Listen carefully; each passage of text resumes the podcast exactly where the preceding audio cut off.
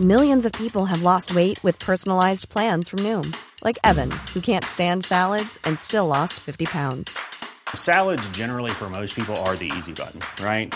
For me, that wasn't an option. I never really was a salad guy. That's just not who I am. But Noom worked for me. Get your personalized plan today at Noom.com. Real Noom user compensated to provide their story. In four weeks, the typical Noom user can expect to lose one to two pounds per week. Individual results may vary. Quality sleep is essential. That's why the Sleep Number Smart Bed is designed for your ever evolving sleep needs. Need a bed that's firmer or softer on either side? Helps you sleep at a comfortable temperature? Sleep Number Smart Beds let you individualize your comfort so you sleep better together. JD Power ranks Sleep Number number 1 in customer satisfaction with mattresses purchased in-store. And now save 40% on the Sleep Number limited edition Smart Bed for a limited time. For JD Power 2023 award information, visit jdpower.com/awards. Only at Sleep Number stores or sleepnumber.com. Hej och välkommen till avsnitt 22 av Sköterskepodden. Tack! Välkomnade du mig Serafin? Ja, Tack så mycket. välkommen. Mi casa su casa.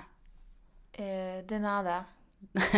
Den, oj, fan, är du sådär risig på spanska?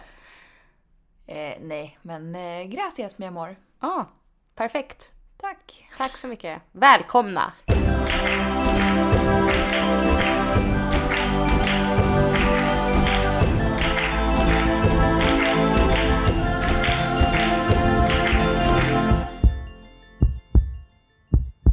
Jag bestämmer att nu börjar vi med att prata om Kry som eh, även sponsrar oss denna vecka.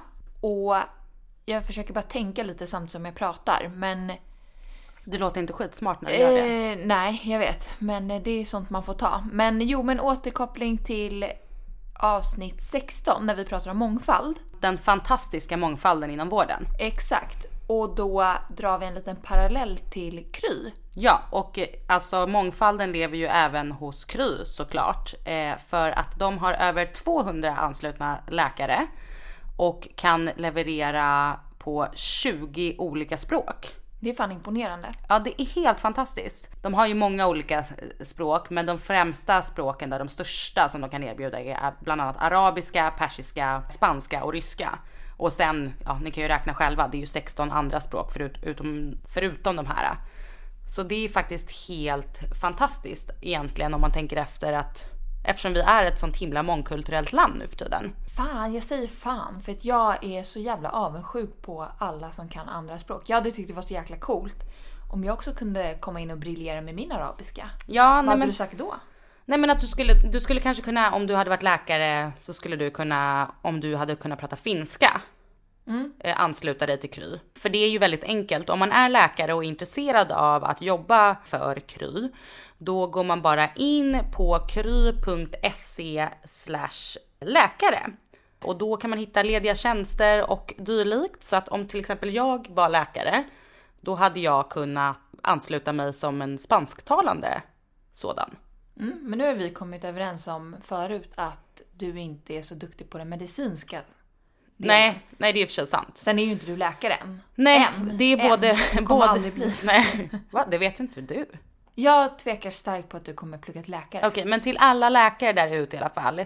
Gå in på kry.se läkare och läs mer om du, eh, oavsett om du pratar svenska eller om du pratar något annat språk. Och ta tillvara på det här ni patienter där ute, att det faktiskt finns andra språk att tillgå. Mm. Och om man är patient så kan man bara ladda ner Kry i Google Play eller App Store och eh, börja använda Kry för eh, smidiga läkar... eh, Vad säger man? För att komma i kontakt med en läkare. Och dessa finns alltså på 20 olika språk hos Kry. Olla huvud. Hålla huvud. Vi ska prata om eh, ångest. Eh, vi kan ju starta så här då. Hur mår du idag? Jag mår bra. Kul för dig, du har ju semester. Vi, har, vi är ju två helt olika faser i livet just nu och det är På att, alla sätt och vis. Ja, på alla sätt och vis. Men dels det att du ska börja jobba imorgon och jag har precis gått på semester. Jag sa det här i telefon till dig och sa men du älskar ju ditt jobb! Bara, men det spelar ingen roll. Nej, jag fattar Det det. handlar inte om det.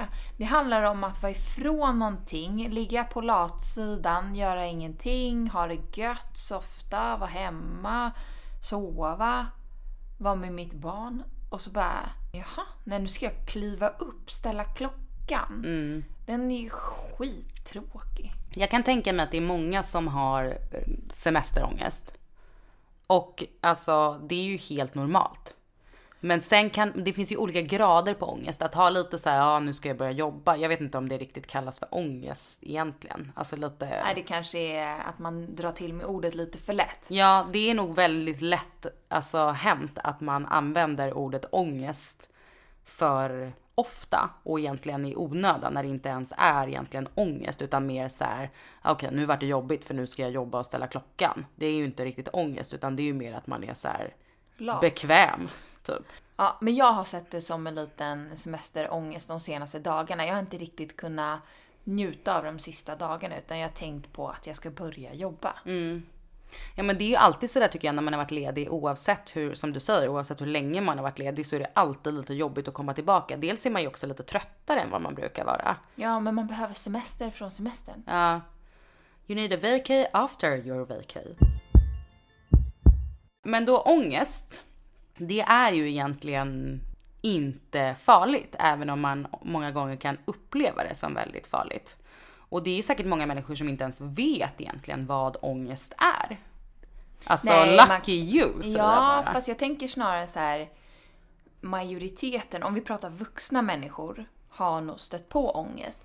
Fast man kanske inte har satt eh, ord på det. Nej men precis. För det är ju en känsla. Mm. Och många har nog haft den känslan sen i olika grad. Ja men ångest är ju då en stark oro el- eller rädsla som alltså känns i kroppen och den här kan ju ge uttryck på olika sätt. Det är alltså obehagligt men också viktigt att komma ihåg det är inte farligt på något sätt även om det kan kännas som att man ska dö. Och det som händer är egentligen att kroppen förbereder sig för något yttre hot. Liksom. Den uppfattar någonting som, som hotfullt och då ökar mängden stresshormoner i blodet och adrenalin bland annat. Det blir den här fight and flight. Ja, och hjärtat börjar slå snabbare. Man börjar andas kraftigare eller häftigare liksom mer sådär för att ja, som du säger, man förbereder sig för någon slags, eh, något slags hot. Det är viktigt att komma ihåg att det inte är något fel på dig eller mig om man känner ångest. Det är helt naturligt.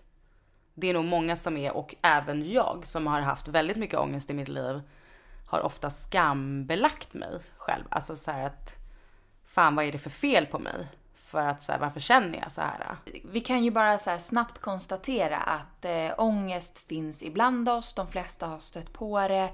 Och vi som arbetar inom vården stöter ju på det, jag ska inte säga dagligdags, men nästan. För folk som är i ja men, sjukdomar eller situationer som kräver att man är på sjukhus är ju oftast eh, kopplat till ångest. Vare sig man är pa- själva patienten eller om man är närstående. Så att vi möter ju det ofta. Men kan vi inte mm, ta oss tillbaka till oss själva? Eller bara lägga patienten åt sidan? Vi pratar så mycket patienter, kan vi inte bara prata om oss själva? Jo, det kan vi absolut göra. Nej, jag skojade lite. Men fast eh, jag menar ändå lite allvar. Vi börjar med dig Lisa, kan inte du... Eh... Ja, fast det här kommer ju ta hela mitt, hela avsnittet om jag ska börja. kan inte du börja? Okej, jag kan börja. Du menar att jag inte är lika viktig eller? Jag menar att min ångesthistoria kommer ta tre timmar att berätta. Men du vet Medans inte hur din- mycket jag har att säga. Jag, vi, kan, vi kan börja så här istället. Aha. Att under hela tiden som eh, vi har känt varandra så har jag ju alltid haft, alltså haft ångest. Inte Ja. såklart jämt men i perioder liksom. Eh, och första gången som du förstod mig. Mm. Du kan väl berätta om den gången? Att så här, shit, för du fick ju en sån här epiphany. Ja. När du bara, jag har aldrig förstått vad du pratar om när du pratar Ja, om men man ångest. kan, men för man kan inte förstå någon med ångest. Alltså, man kan ju hjälpa till. Men man kan aldrig förstå om man inte har upplevt det själv. Just för att det är en känsla. Det är svårt att ta på. Men jag förstod ju dig när jag själv kände på det. Och, alltså, lite små ångest, men det, det, så här, det som vi nämnde innan, det här att bara obehag. Jag vet, jag sitter och tar mig på tuttarna. Ja, jag ser det. Ja, jag ska sluta med det, det vart konstigt. Eh, jag vet inte vart jag ska göra av mina händer. Ibland är det rätt skönt att stoppa in Ja, men dem. stoppa in dem då, gör det Okej, bara. Ja, tack. Eh, nej men att så här, ta mig tillbaka till min eh, barndom. Så har ju jag haft lite små, alltså det, nu säger jag små ångest för jag har aldrig mått sådär skitdåligt. Men stundtals av olika anledningar kanske inte mått jättebra. Och då känt av några eller något symptom av ångest. Men aldrig satt fingret på det egentligen.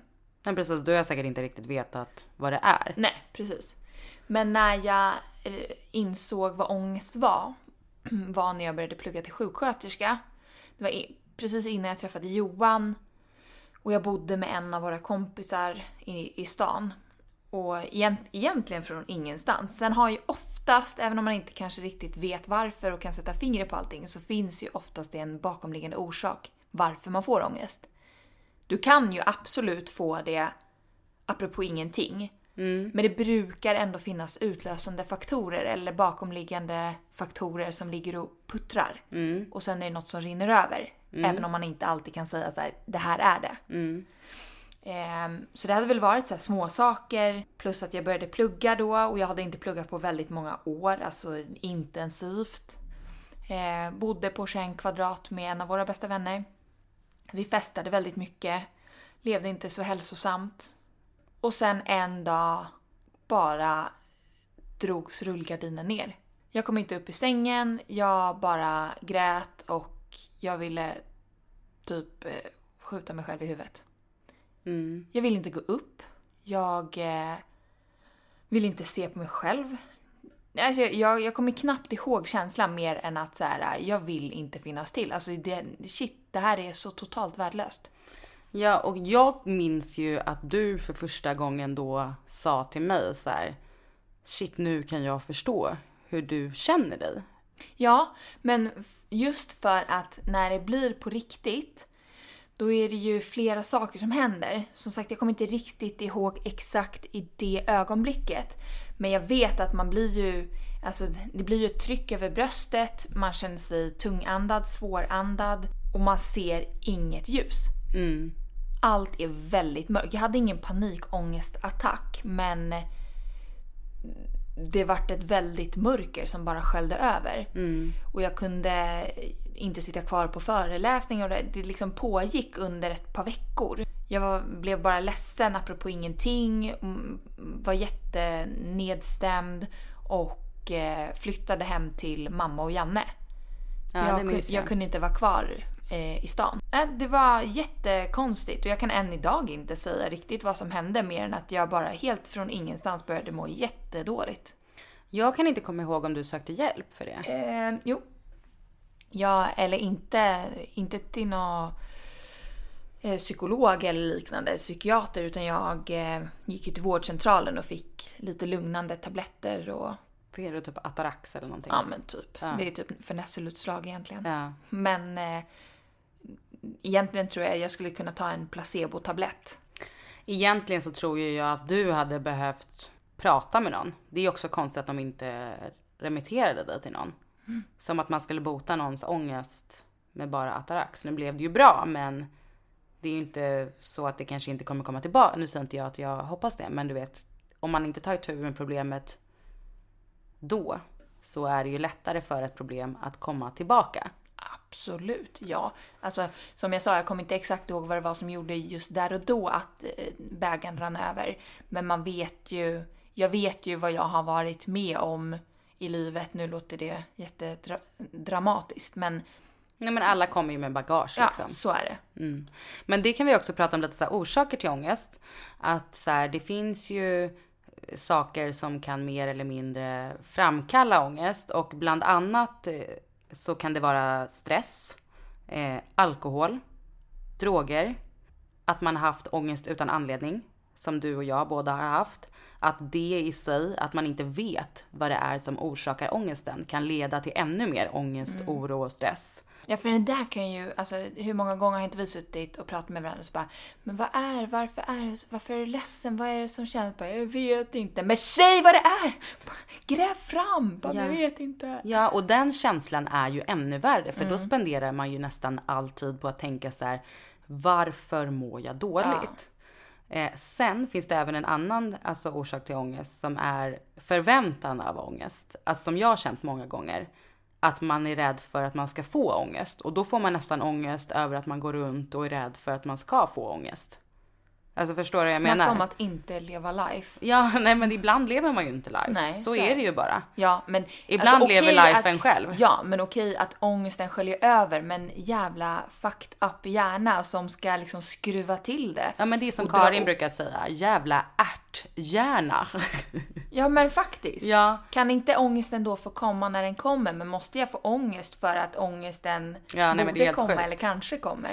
Nej men och människor som inte som inte någonsin, alltså jag vet Paulina våran kompis sa det till mig förut när jag så här, det var innan jag skulle börja nytt jobb så sa jag så här, ah, men gud jag har sån ångest så här. Och ha- jag hade verkligen ångest för att det där är en sån där situation för mig som är förväntan av ångest. Alltså att nya situationer för mig är alltid så här, jag förväntar mig, eller jag går runt och är rädd för att jag ska få ångest och det, i sin tur kan ska, hon bara, men varför, varför måste du gå runt och ha ångest hela tiden? Och jag bara, ja, alltså säg den som visste. Alltså den som skulle kunna hjälpa mig. Så här, jag tar tacksamt emot hjälp. Det är inte så att jag gör det för att det är kul. Men då kan jag också bli så här att man avundas människor som inte har ångest på det sättet. Jätteskönt. Ja, superduper skönt. Sen finns samtidigt skönt att ha någon som också har ångest så att man kan relatera till. För det är ju inte lika lätt. Det, må, det kan ju inte varit lika lätt att prata med mig när jag själv inte hade känt på det för att det blir så här, det är som att prata med en vägg. Ja, lite så var det ju faktiskt under många år. Att så här, jag ringde ju dig och jag pratade ju med dig, men det var ju ändå som att så här, du kan inte riktigt förstå Nej, vad jag går ju- igenom. Det är samma sak som att prata med... br- Man kan ju komma med bra ord och råd. Ja. Men det, det är liksom lite för objektivt. Det är svårt Ja, att liksom se precis. förbi. Men det är väl typ samma sak som att tänka att man ska ge råd till någon som är, alltså när man är singel och man har varit singel hela sitt liv och så ska du ge råd till någon som är i ett förhållande. Om man aldrig haft ett förhållande själv så är det svårt att så här, ge bra, alltså man kan ju som sagt ge objektiva råd och vad, så här, vad man har för, ja men vad ska jag säga, värderingar. Men det är svårt att egentligen tänka sig in om man aldrig någonsin har varit i den situationen själv. Ja, verkligen. Ja, nej men åter till eh, oss då. Hur uppdagades ångest för dig? Ångest har ju typ alltid funnits för mig. Men ångest, första gångerna, alltså när jag fick ångest, då visste jag ju inte ens vad det var. Det berättade jag om i avsnittet där jag pratade om anorexin, att så här, jag bara så här häftigt började gråta i skolan utav an, utan anledning. Eh, och jag kunde liksom inte förstå vad det var. Förrän nu har jag typ fattat att så här, okay, det var ju ångest. Det var ju panikångest typ. Och den här ångestkänslan, den där typen av ångest när jag gråter häftigt utan anledning, så här, från ingenstans på typ jobbet eller ja, det är oftast typ i, i situationer där jag måste prestera. Typ praktikplatsen fick jag så en gång. Då ville jag sjunka genom jorden. Och bara- Ja, det kommer jag ihåg. och det, jag tyckte att, och framförallt den här ångesten som man kände så här, när man var student och hade praktik, att så här, nu, måste jag, nu kommer jag behöva ta igen. Och så här, eh, jag vet att då hade jag Mira, min klasskompis som var där och liksom tog hand om mig och min handledare var väldigt gullig och liksom de fattar ju att så här, okej, hon mår inte bra, hon får gå hem. Men den känslan var så jävla jobbig för att det är alltid pinsamt att gråta och speciellt när man så här, folk tror ju att någonting har hänt. Men så ska man förklara så här att okej, men det här, typ, det här är så jag fungerar. I'm just a psycho. Ja, nu var det i och för sig väldigt länge sedan som jag fick så här. Det har nog inte hänt sedan jag började jobba heltid. Och det tror jag är för att jag får så här stimuli i min hjärna. Ja. Jag har inte lika mycket tid Nej, att men tänka. säkert. Ja. Nu kommer de istället eh, den kemiska bakisångesten. ja, men precis. Och då blir det så här. Eh, för det kan jag också känna många gånger, du vet när man har varit ute och festat så här. Att bara, gud, och det, det är ju många som kan känna den här, alltså ångestens mamma när man vaknar på söndagen och bara, Och det är ju bara så här självdestruktivt beteende egentligen, alltså att man festar så mycket så att man eh, får ångest och det är ju inte bra. Men det är inte alla gånger det händer. Jag vet inte vad som händer de gångerna det händer liksom. Nej, men oftast tycker jag det har varit, nu var det länge sedan jag var så bakis, men när vi festade väldigt mycket och man blev så bakfull och fick den här kemiska bakisångesten. Att det var oftast när man var själv. Mm, För ja. att sen kunde man ju ha de här att man gjorde det till en myskväll och alla låg och hade lite ångest. Så kunde man skratta åt det. ja, precis. Eh, käka tacos och chips och kolla film. Ja. Men när man låg där själv och, och fick känna, liksom, man, man kände sin inandningslukt.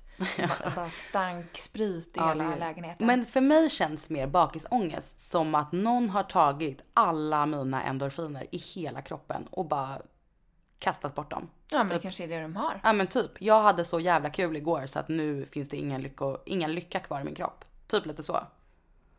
Usch vad hemskt. Ja det är skitsjukt men Och så ändå, nu är det fredag, Ja. åt igen. party party. Nej men, men ja herregud. Nej men för sen så, du vet den här gråtångesten, den har ju liksom lite, ja men lite försvunnit. Och den kan ju inte, alltså jag fick ju en gång diagnosen GAD och sen nu läste jag på lite om det. Generaliserat ångestsyndrom. Och så läste jag på lite om det idag. Och jag tyckte inte alls att det passade in på mig. Utan Men jag... det kanske gjorde det då. Ja, men jag så här, ja, ja precis. Det kanske, det kanske var det då. Jag, ska, jag kan läsa vad det står om just GAD. Eller kanske, nu när jag läser lite så kanske det var, kanske det var det. Alltså det, det står typ så här, att vara orolig och fundera mycket på framtiden och vad som kan gå fel är inte samma sak som att ha diagnosen GAD. Om du har GAD är din dagliga ångest så stark att det påverkar hela din tillvaro. Eh, GAD är ett så kallat ångestsyndrom exempel på andra ångestsyndrom är paniksyndrom, fobier och social ångest. Alltså jag skulle väl kunna säga att så här, ja, den, det är klart att min ångest har påverkat genom åren min sociala tillvaro i perioder. Alltså så som att jag typ inte kan gå till jobbet eller att jag blev tvungen att stanna hemma. För att jag haft så mycket ångest och gråtit så mycket. Eh, Ja för så kunde du ju ha förut, Ja. även på jobbet. Att Ja men precis, att jag bara, och du, fatt, du fattade ju typ aldrig så här, typ bara, men gud kom igen nu så här. Det är ju, vi är ju här tillsammans liksom. Men det, det går inte att förklara hur det känns i min kropp när det blir sådär. Och nu, är, nu har jag lite svårt att, så här, känna tillbaka till den här känslan. Men jag skulle bara kunna säga att jag är en stor tår. En enda stor tår. Det är det enda jag är under, när jag blir sådär. Ja då, jag tänkte så här, det är väl inte Nej det- då, alltså ja, nu då. är det ju typ två år sedan jag hade så sen sist och peppar peppar alltså. Ingen är gladare än jag om jag slipper må sådär. Sen är det klart att jag har ångest precis som alla andra människor. Men inte just den starka, vedervärdiga ångesten när man ligger och så här tror att man ska dö typ. Ja, usch, för det är ju verkligen det man känner. Men eh, eh, den värsta gången då? Har du haft någon panikångestattack? Jag tror att jag har haft en panikångestattack i hela mitt liv och den är ganska, nu kan jag typ skratta åt det för att det var ganska roligt faktiskt. Och det var när jag skulle på dejt. på alla hjärtans dag med en kille som jag tyckte väldigt mycket om. Eh, och jag sitter på tunnelbanan. Jag vet inte om jag hade varit så här jättenervös och så här spänt mig. Men så satt jag på tunnelbanan och pratade med vår kompis Nina i telefon och samtidigt som jag pratade med henne så började det så här susa i öronen. Jag blev helt yr. Jag blev typ illamående samtidigt som jag typ blev bajsnödig och bara så här började typ kallsvettas. Och bara säger till henne att jag måste lägga på för att jag måste kon- koncentrera mig på att andas. Eh, och så varade det kanske i 5-10 minuter under den här tunnelbaneresan och jag tänkte så här, jag går av, jag går av, jag går av. Men jag gick aldrig av och sen gick det över. Och du gick på dejten? Ja, Sket du på dig? nej. nej det gjorde jag faktiskt inte. Men eh, det skulle kunna ha skett. Nej men det, det kan vi prata om lite symptom på ångest. För att det kan ju vara så här, det är inte bara att man får hjärtklappning och, och typ svårt att andas utan man kan få tryck över bröstet som du nämnde. Eh, man kan få en klump i magen, eh, man kan känna sig yr, man kan bli torr i munnen, eh, man kan få diarré, man kan behöva kissa oftare. Man kan få så här overklighetskänslor, det har jag fått förut. Eh, att allting känns så här overkligt. Even when we're on a budget, we still deserve nice things. Quince is a place to scoop up stunning high-end goods for 50 to 80% less than similar brands. They have buttery soft cashmere sweaters starting at $50, luxurious Italian leather bags, and so much more. Plus, Quince only works with factories that use safe, ethical, and responsible manufacturing. Get the high-end goods you'll love without the high price tag with Quince. Go to quince.com/style for free shipping and 365-day returns. Normally, being a little extra might be a bit much, but not when it comes to healthcare. That's why United Healthcare's Health Protector Guard fixed indemnity insurance plans, underwritten by Golden Rule Insurance Company, supplement your primary plan so you manage out of pocket costs. Learn more at uh1.com. Quality sleep is essential. That's why the Sleep Number Smart Bed is designed for your ever evolving sleep needs. Need a bed that's firmer or softer on either side? Helps you sleep at a comfortable temperature? Sleep Number Smart Beds let you individualize your comfort so you sleep better together. JD Power ranks Sleep Number number 1 in customer satisfaction with mattresses purchased in-store. And now save 40% on the Sleep Number limited edition Smart Bed for a limited time. For JD Power 2023 award information, visit jdpower.com/awards. Only at Sleep Number stores or sleepnumber.com. Det är också en sån här sjuk svår, svår känsla att beskriva. För att det är svårt att beskriva hur någonting känns overkligt. Ja, just den har inte jag fått. Men när jag får mina så små, små attacker. Eller när, när, ja, men när perioder när allt inte känns på topp. För mig blir det det här tryck över bröstet och ont i magen. Och sen så drar jag mig undan. Mm. Men det mig kanske är också väldigt- mer, eh, inte ångest utan mer åt det depressiva hållet. Inte att man har en depression men att man blir lite så här. Ja, men jo, men det kan det visst ha. De, har, alltså, de går ju oftast lite hand i hand. ja. Ehm, men för att jag, jag kan, jag blir väldigt lätt så att jag, då skjuter jag undan saker. Mm. Och så vill jag inte ta på dem. Men det är väl så, så klassiskt. Ja, men just det här att jag vet att jag borde göra någonting, men jag skjuter det längre fram och så blir det ännu mer jobbigt. Mm. Och så skjuter jag det ännu längre ifrån mig och sen så mår jag jättedåligt över det och så bara spinns det vidare. Ja och det bästa botemedlet är ju egentligen typ att komma ut. Nu funkar ju inte det för alla men för mig har det i alla fall funkat väldigt bra att så komma ut och göra någonting. Eh, men vissa dagar så, jag vet bara för några veckor sedan så var jag så här deppig och bara, oh, för fan. Inte så här, det var inte så farligt utan det var mer så här, min syr, då sa min syrra så här, men kom hit då. Och då kände jag bara så här, nej fast jag känner typ att jag behöver vara i fred. Jag vill bara typ tycka synd om mig själv idag. Förstår du vad jag menar? Att man kan bara säga uff. Men det var jätteskönt, men man måste få tillåta sig det, absolut. Men sen får det ju inte gå flera dagar när man känner så här. Nej nej nej bara gud, det här var en kväll liksom. Ja. Eh, men ja såklart, alltså det hade ju aldrig skett att jag, att jag var själv i så många dagar eh, och var ledsen så, utan att någon kom. Nej, då hade jag förstått att du grät. Ja, nej men Men, jag det är menar. ju svinviktigt att de, i de situationerna, om man har ångest eller man är deprimerad eller ledsen eller vad, vad det nu än är, att man tar hjälp av sina närstående vänner, ja men sitt sociala nätverk. Mm. För det är faktiskt det bästa man ändå kan göra. Absolut, man ska få gråta av sig om man vill det. Men prata. Prata, prata, prata. Alltså det här är ju också helt sjukt. Jag kom på det nu när du sa, för typ en av de värsta ångestperioderna jag har haft i mitt liv som jag inte kan förknippa med att jag liksom har haft ätstörningar var, och det här är ju sjukt för jag har aldrig tänkt på att det finns ett samband, men att eh, det var när jag började plugga till sjuksköterska. Vad menar du? Att det finns, alltså att du också fick så. Ja. Ja, det är ju helt sjukt. För att då, jag, jag minns det så väl, att jag hade ju... Ja men när man har jobbat, det blir en stor omställning, att man helt plötsligt ska börja plugga, man har mycket ensamtid och sådär.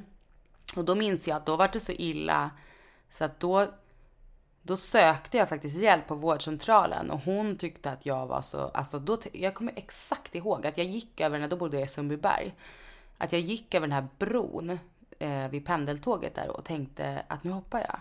Och jag har aldrig någonsin känt förut att jag vill ta mitt liv. Men då kände jag så här, shit vad jag skulle typ kunna tänka mig att hoppa över, ner för den här bron nu. Det börjar bli eh, så här, um, tider då alla börjar plugga till sjuksköterskor. Vad upplyftande. Men Det är då klart säger vi så här. alltså- häng in där. Ja, det, det kommer ljus i tunneln faktiskt. Nej men det jag ska säga då, det, när jag kom till den här vårdcentralen, alltså då kunde jag typ inte, för det första så skulle jag ringa och boka en tid och det var ju helt sjukt svårt när man bara grät hela tiden. Det första jag gör när hon bara, ja vad vill du söka för typ? Jag bara, yeah. alltså fick inte fram ett ord. Så kom jag till den här läkaren och hon var helt fantastisk och skickade mig till något som heter WeMind där jag gick i så KBT. Jag minns att hon så här, vad jag tyckte var så himla fantastiskt med den här läkaren var att eh, det gick en vecka, hon hade skickat en akutremiss så jag fick tid väldigt fort. Eh, så gick det en vecka och så var jag på väg till det här WeMind, de hörde av sig väldigt fort eh, och så ringer hon mig, den här läkaren, för att typ följa upp. Jag vet inte om hon tänkte att jag har tagit livet av mig eller någonting. Men det tyckte jag var gulligt. Det är inte så vanligt att de ringer och så här, hur är läget? Så här i efterhand. Nej, faktiskt inte. Nej, och sen ska jag berätta det sjukaste så jobbade jag extra ett pass på infektion i vintras. Då träffade jag den här läkaren. Då rondade jag med henne. Kände hon igen dig? Ja. Och jag henne. Aha. Jag bara, ah, fan. Hon bara, kul att det gick bra. Jag bara, ah, fan tack för hjälpen. tack som fan. Ja, så kan det gå. Ja, det var lite sjukt. Jag kan nog säga att den andra gången som jag har känt på liksom riktig ångest, det var när jag blev gravid. Ja. Jag älskade att vara gravid. Jag fick en jättefin eh, gåva. Eller om man kan kalla henne gåva. Jo, det kan man. Jo, ja. ja, det Du fick man- ett barn. Jag fick ett barn. Eh, men det var sjukt mycket ångest kopplat till eh, graviditet eftersom jag läste sista terminen på eh, sjuksköterskeprogrammet. Jag hade mycket ångest för att jag var rädd att jag inte skulle klara det. Ja men precis. Och vi sa ju alla till dig att så här, det, gör, så här, det, det gör ingenting om du inte klarar det. Men du hade ju ställt dig in på Ja men den kommentaren vill ju inte jag höra. Nej jag vet och vi försökte ju alla pepp men det är svårt. Det var också så svårt när man ser att du inte mår bra liksom och peppar dig till att fortsätta någonting som man vet så här, okej det här är inte bra för dig. Nej, det var, det var kanske inte världens mest hälsosamma månader. Nej det var ingen psykiskt. Det var en dålig idé och du gör gärna inte om det. Nej, eh, nej, jag ska chilla på den. Men eh, jag gick ju hem ett, ett par dagar så satt jag ju höggravid på praktiken och bara... När jag, när jag typ satt vid datorn och skulle dokumentera, kommer jag ihåg någon gång när jag var på en praktik med Helena. Så bara satt jag i ett hörn så och skulle dokumentera så helt plötsligt bara...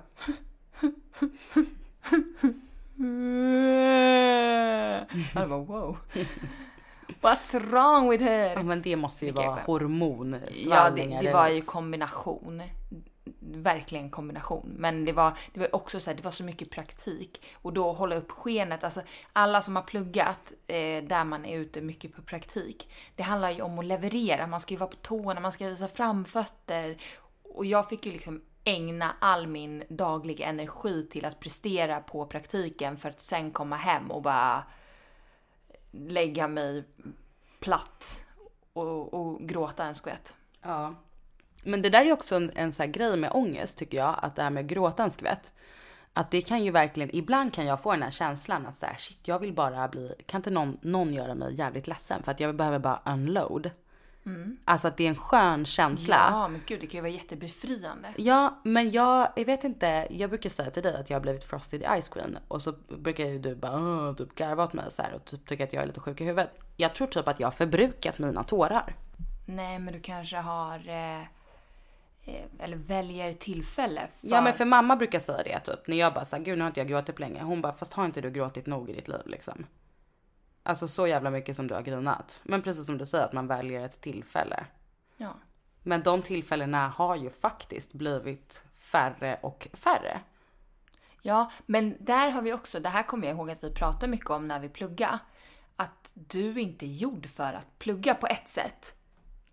Nej, För ja. att det är för mycket fritid för dig. Du Min hjärna- behöver ju verkligen som du sa, du behöver, din hjärna behöver stimuli, alltså Ja. kraftigt stimuli. Och det, då egentligen är ju sjuksköterskeyrket det bästa yrket för dig. Ja, faktiskt. Men det kan jag också känna, det här är lite oroväckande. Nu ska inte jag säga att jag eh, att jag känner, nu kan det vara samband med att man så här, innan man går på semester, men lite så att jag börjar känna mig lite så här ostimulerad på min nuvarande arbetsplats. Nu säger inte jag, det kan verkligen ha ett.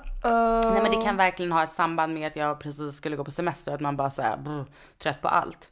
Men för så kände jag ju slutet på vår förra arbetsplats att så här, då var det som att jag gjorde allt på ett rinnande vatten. Jag säger inte att jag är fullärd, men du vet man kommer in i rutinerna eh, och då är det helt plötsligt inte stimuli för hjärnan. Nej. Det, jag behöver typ vara på en arbetsplats där jag inte hinner tänka på någonting annat än vad jag håller på med på dagarna. Nej. Nej men li- lite så kan det ju vara. Jag kände så nu de senaste dagarna innan jag skulle gå tillbaka nu och börja jobba. Eh, det är, jag har ju så här, ja, det är ju stora kontraster. Men jag kände mig också lite understimulerad när man kom hem och så väntar man på att börja jobba. Så känns det. Då fick jag så här, alltså jag måste göra någonting och jag blir som ett litet barn. Johan tycker att jag är riktigt fjantig men jag blir så här sur och typ kan börja gråta och bara men jag måste, jag vill göra någonting. Antingen så vill jag, så vill jag måla om eh, vitrinskåpet eller så vill jag flytta. Men det är så här, jag vill Ja. göra något. Man vill bara liksom ta tag i något. Nej men jag fattar dig. Men, och för det här kan också vara, det här med den känslan har jag också behövt jobba med så jävla mycket. Att typ förut så var att vara ledig en dag för mig var förknippat med så jävla mycket ångest. För att då visste jag att nu kommer jag ha tid att tänka. Och säg inte vad så, jag behöver inte ens, jag, oftast så vet ju inte ens jag anledningen till varför jag har ångest. Det är ju det som är det värsta du vet, när man bara jag vet inte varför jag är ledsen. Men, då, men den känslan har lite så här lagt sig också. Att så här, det är okej att vara hemma en hel dag och bara såsa omkring för mig. Alltså det är inte skitkul, men det, det skapar inte total panik längre. Vi kanske eh, var såna här barn som eh, inte lärde oss att ha tråkigt. Ja men jag har alltid varit en otroligt rastlös själ. Alltså ett riktigt litet så här. Men jag tror det finns någonting på riktigt att man verkligen ska lära sina barn. Nu har väl säkert vi haft tråkigt också. Sen så kanske man var en rastlös själ. Jag var nog ganska lat stundtals. Jag kommer faktiskt inte ihåg. Skitsamma. Men eh, det pratas ju mycket om det. Att det är viktigt att lära barn att ha tråkigt. Och jag kan köpa det. För att alltså både det här att man kan inte göra saker hela tiden. Och det är ju klart, om du tror att man ska göra roliga saker hela tiden så blir det ju jobbigt när du sitter på ditt arsle och inte gör något. Ja men precis. Plus att sen det här med barn är väl att eh, man ska börja använda sin hjärna och fantasin. Ja. Men ja, jag vet inte. Kopplingen kanske dog där någonstans emellan. Kopplingen försvann. Ja, men kan vi inte prata lite om så olika um, terapier? Har du, har du provat någon terapi? Nej men eh, Johan, här, Johan säger ju varje dag att jag skulle gå i KBT. För att, För min misofoni. jaha, ja, ja det, ja. Absolut. Alltså det finns ju också ett starkt, starkt samband. Det kan vi prata lite om så här, sjukdomar i samband med ångest. Så är det ju typ så här paniksyndrom. Eh, olika fobier. GAD då som vi nämnde. Är inte misofoni, det skulle jag nog säga är... En fo- fobi. det är en fobi. Fobi för ljud. Oljud. Ja. Eh, tvångssyndrom finns det också. Det har ju vi en kompis som har. Eller så här tvångssyndrom, men du vet så här man bara släckte jag lampan. Du vet Ja. den här äh, rädslan över att man ska ha glömt saker. Eh, självskadebeteende. Posttraumatisk stress. Eh, och typ ångest i samband med som vi pratade om innan med sjukdom. Att man typ, alltså dödsångest, typ om man har cancer eller ja, vad som helst. Känner du någon som har haft någon av de här? Eh, alltså ångest i samband med sjukdom, ja. Dödsångest har ju liksom typ alla man känner som har haft en sjukdom känt. Alltså, en all, nu menar inte jag att du har haft halsfluss utan nu tänker jag så här. Ja, fast för någon som är lite hypokondrisk. Ja. Ja men precis. Eh, självskadebeteende har jag en, några kompisar som har haft. Panikångest, det har ju så här, det känner jag ju hundra personer som har haft liksom. Jo. Det känns ju väldigt vanligt. Ja, och det kan vi ju även som vi nämnde där i början av avsnittet säga. Det här med patienter. Att det är ju verkligen någonting som man möter dagligen. För det är så vanligt förekommande och framförallt då i koppling till sjukdomar. Mm. Jag tror, jag tror kanske att du har det mer hos dig, eller? Ja, det kan jag nog ha. Mm, Jag ja. upplever inte att jag har så mycket patienter med ångest. Alltså ingen, det är klart att de flesta kanske har Men- ångest men ingen synlig ångest då, om man Nej men man kan ju säga till exempel, ehm, jag tänker folk med typ hjärtinfarkter. Mm. Den är ju väldigt så här, starkt förknippad med ångest, alltså i- symptomen tänker jag. Ja, ja, absolut. Det är, det är en sån här di- differentialdiagnos som man kan säga. Alltså att det skulle kunna vara ångest, men det skulle också kunna vara en hjärtinfarkt. Den, skulle man kunna få lite ångest för.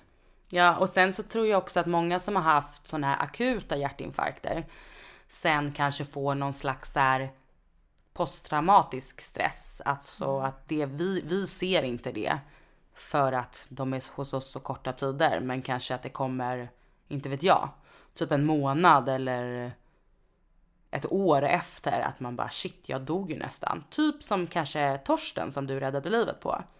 Han kanske fick så. Så här rädsla av att så här, ska jag ramla ihop och dö när som helst?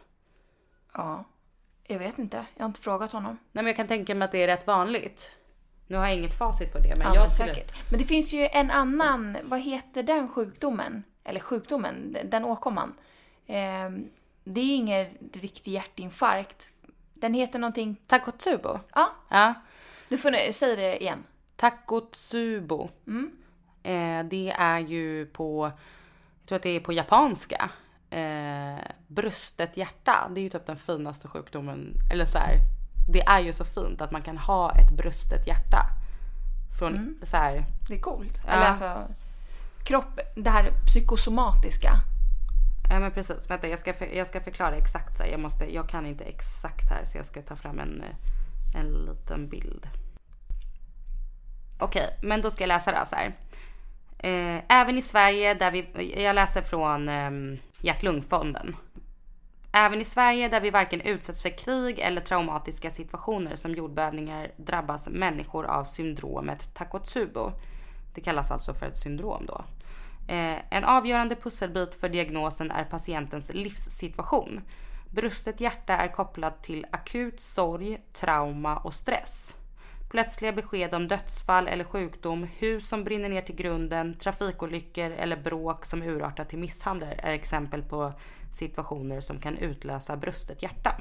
Diagnosen är ju egentligen då att man ehm, Alltså man har haft en hjärtinfarkt men man har ingen förträngning i sitt kranskärl. Men så man kan, kan man alltså få eh, kvarstående symptom efter en takotsubo?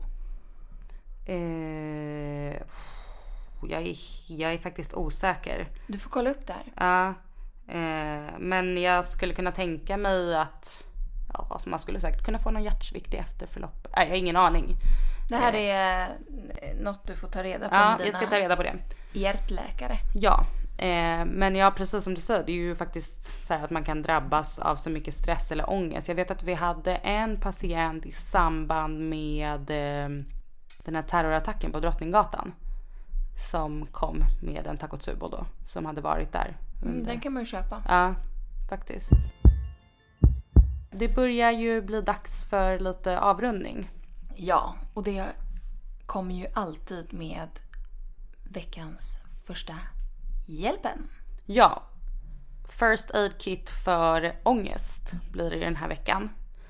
Eh, Precis. och jag vill, innan vi säger den bara, så här, förtydliga att det är ingenting som är konstigt med att ha ångest. Det är inget, absolut inget att skämmas för eller att man ska så känna att man inte kan prata med det. För börjar man prata... Alltså, Prata med det. Ska du prata med prata din om det menar jag såklart.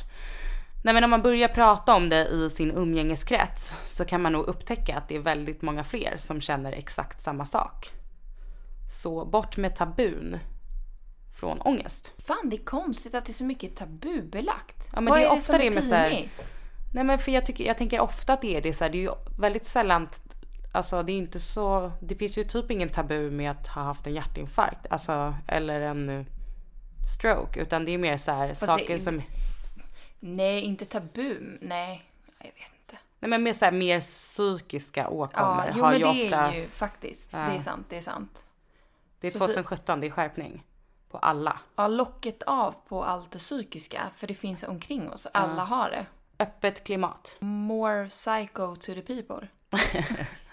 Jag sa ju precis att det är inget fel på dig Nej. om du har ångest. Nej, Och jag du sa ju också det. Mer, ja men mer psyko till folket.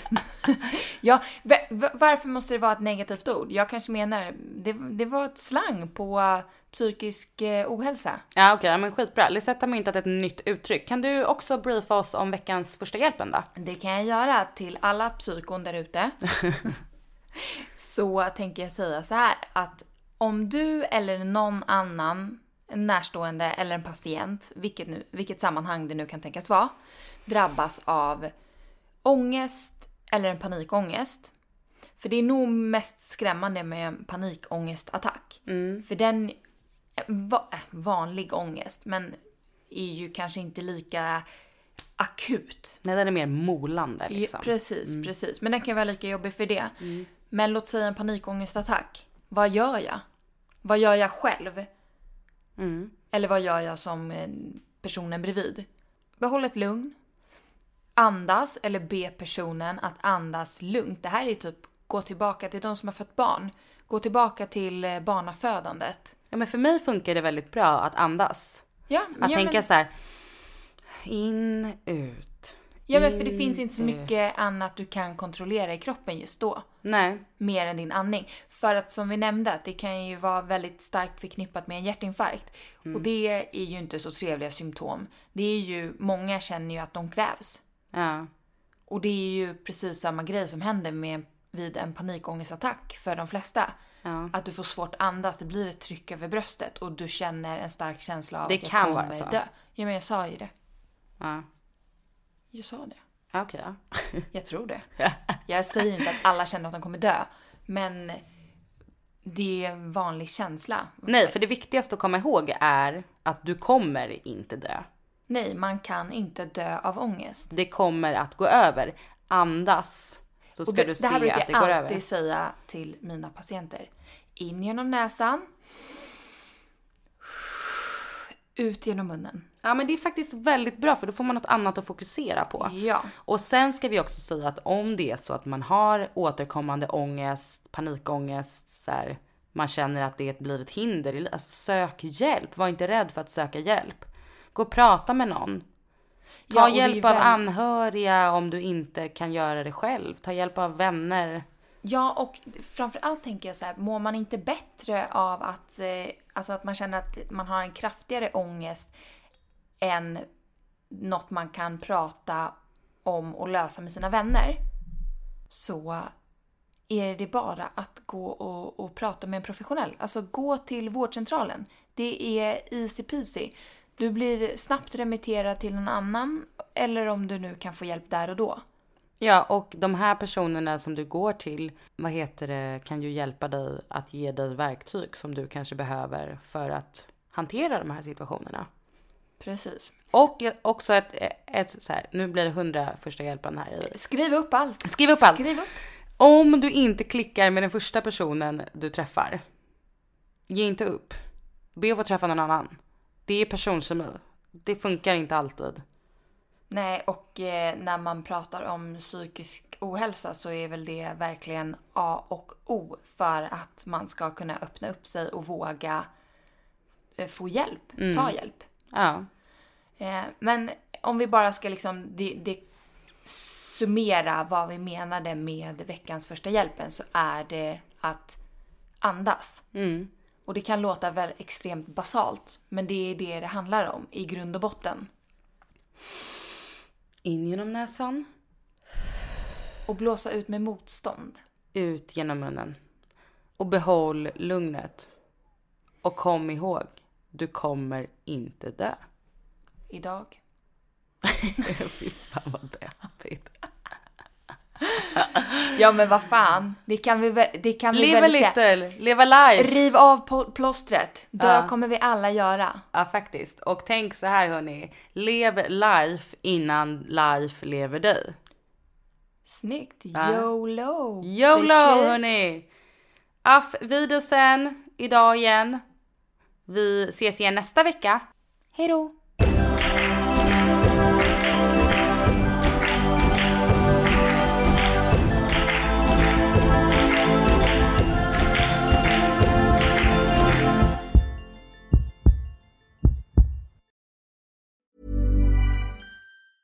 Hey, it's Paige DeSorbo from Giggly Squad. High quality fashion without the price tag. Say hello to Quince. I'm snagging high-end essentials like cozy cashmere sweaters, sleek leather jackets, fine jewelry, and so much more. With Quince being 50 to 80% less than similar brands. And they partner with factories that prioritize safe, ethical, and responsible manufacturing. I love that. Luxury quality within reach. Go to quince.com slash style to get free shipping and 365 day returns on your next order. Quince.com slash style. Planning for your next trip? Elevate your travel style with Quince. Quince has all the jet setting essentials you'll want for your next getaway, like European linen, premium luggage options, buttery soft Italian leather bags, and so much more. And is all priced at 50 to 80% less than similar brands. Plus, Quince only works with factories that use safe and ethical manufacturing practices. Pack your bags with high-quality essentials you'll be wearing for vacations to come with Quince. Go to quince.com/pack for free shipping and 365-day returns.